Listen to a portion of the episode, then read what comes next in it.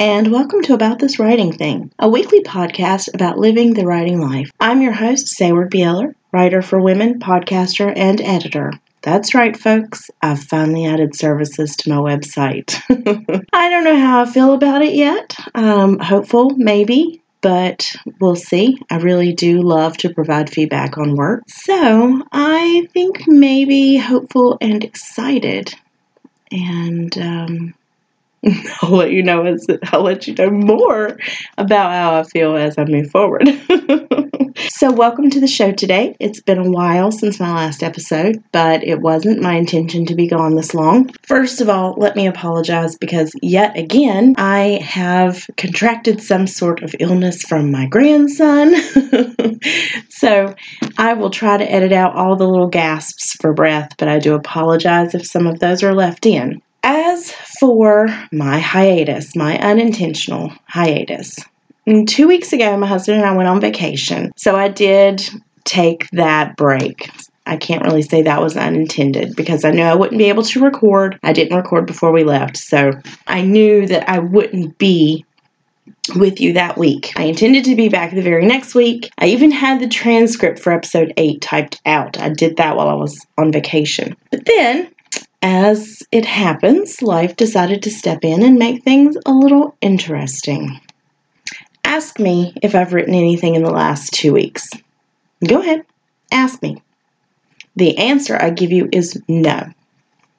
When hubby and I went on vacation, I told him it was a relaxing vacation for him, but it was a working vacation for me. Little tip here if you have a spouse or significant other who likes to talk to you, don't rent a cabin without a television if you hope to get any work done. the first day I was able to get about 10 minutes in. The second day I managed to critique a story while he went out to get our breakfast. But days three, four, and five, I got absolutely nothing done. And this is something that I did kind of anticipate because he does work a lot and we do enjoy one another's company. So I usually don't get anything done when he's around. That's why I try to do all of my working stuff while he is at work. So, what about the Monday after your return, you may ask? Well, my oldest child called in need of a babysitter.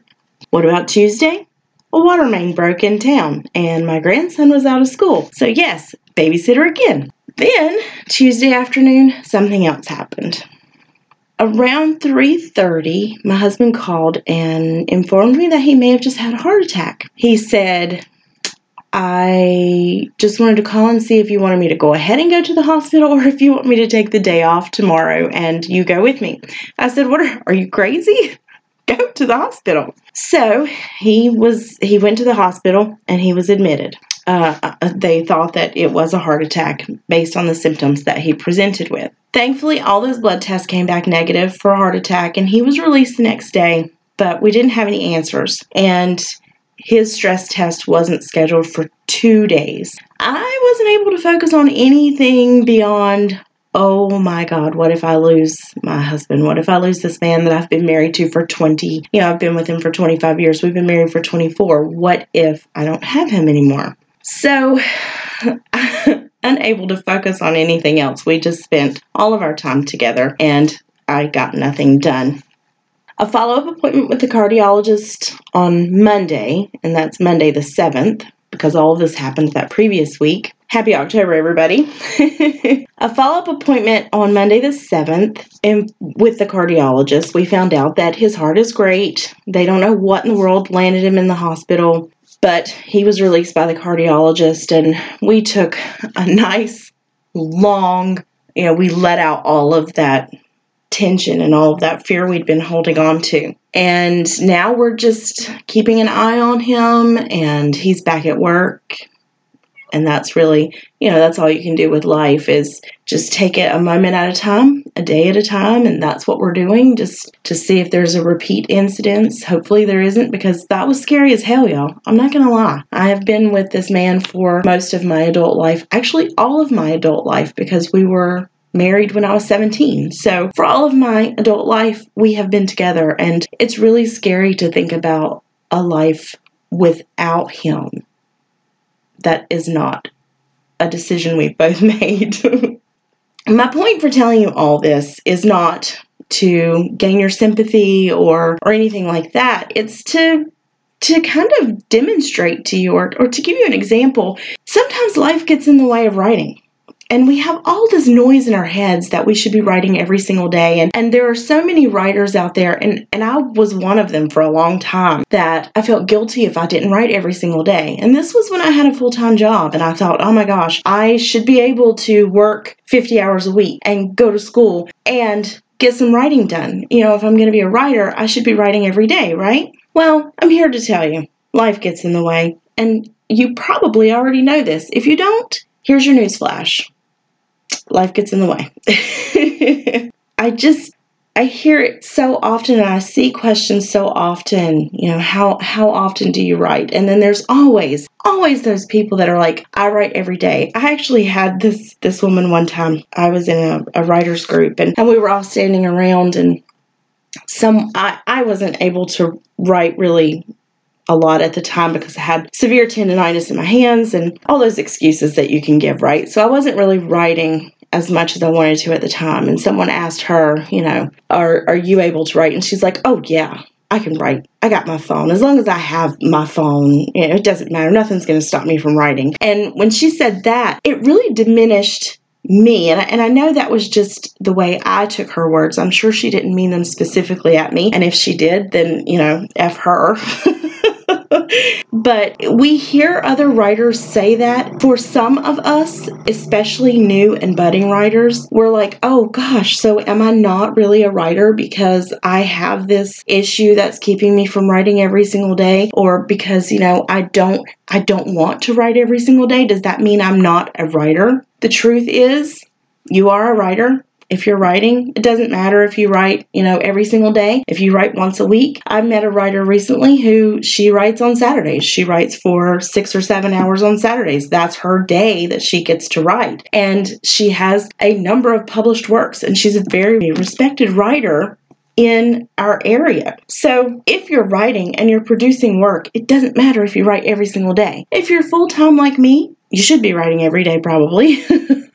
or doing something constructive with your career every single day. Uh, I've I've heard some writers that are full-time writers and and they say, you know, I don't get to write every single day because when you're a full-time writer, you write, plus you do your branding, you have to do your marketing, you have to, you know, form relationships, you have to submit and there's all these things that pull you in all uh, you know, different types of directions. So even when you're a full time writer, you don't just get to sit around and pound away at the keyboard all the time, most of the time. There are ways that you should probably structure your day. I'm still working on that, but anyway, my my point is life gets in the way. Scary things happen, inconvenient things happen, even really great things happen to pull your focus and energies away from the page. Don't beat yourself up about it.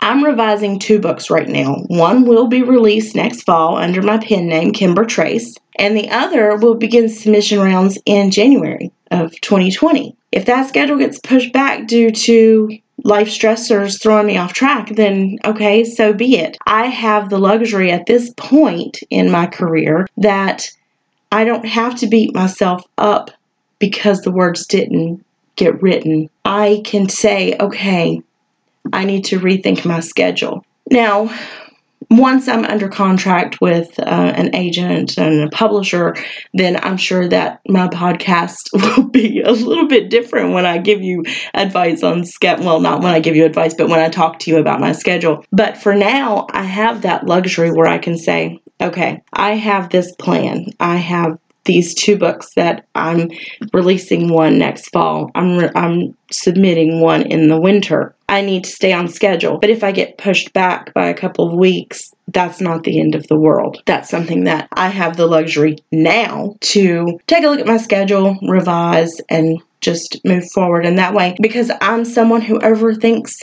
everything and I dwell on everything. Seriously, I still feel bad for things that I said 10 years ago to someone, 20 years ago to someone, and I just want to call them and say, Hey, do you remember that time that I said this? And I'm sure they'd be like, No. I'm like, Well, I was just thinking about it last night and I am so sorry I was a jerk. That's me. So if I don't accept that life is going to throw me off track, I'm going to spend an awful lot of time beating myself up about being off track. And then that's going to really cause some problems. Today, I may write and I may not write. I do have a lot of work to get caught up on. Um, in fact, I'm using the rest of this week to get caught up and nurse this chest thing that I have going on. I don't even know what it is. I'll be fully back on the work train soon. I'm positive because I have to be. but for now I'm I'm not going to beat myself up about the fact that I haven't written anything creatively in 2 weeks. I've had stuff going on. You know, I've had the important things in my life are writing and family. And I have to make sure that I'm nurturing both of those. And for the last two weeks, I've been nurturing my family, and I'm okay with that. As writers, especially for me, and, and I'm always talking about myself here. If you identify with something that I say, that's awesome. We're friends, you know.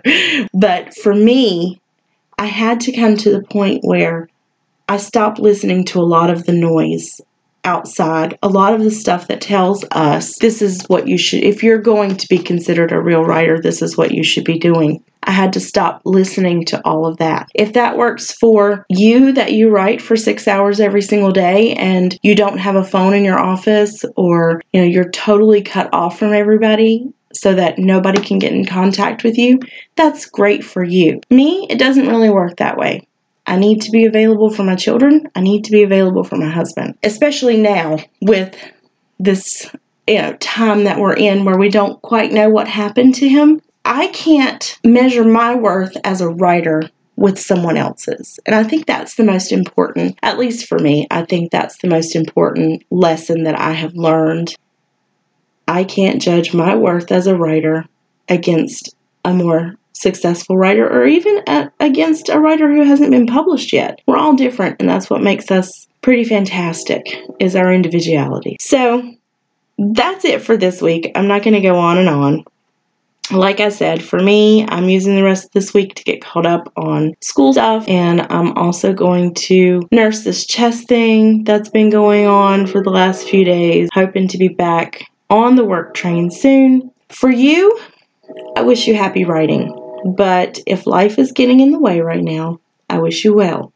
Don't worry about the page, it'll be waiting when you get back. Have a great week, everyone, and I'll see you soon. Bye.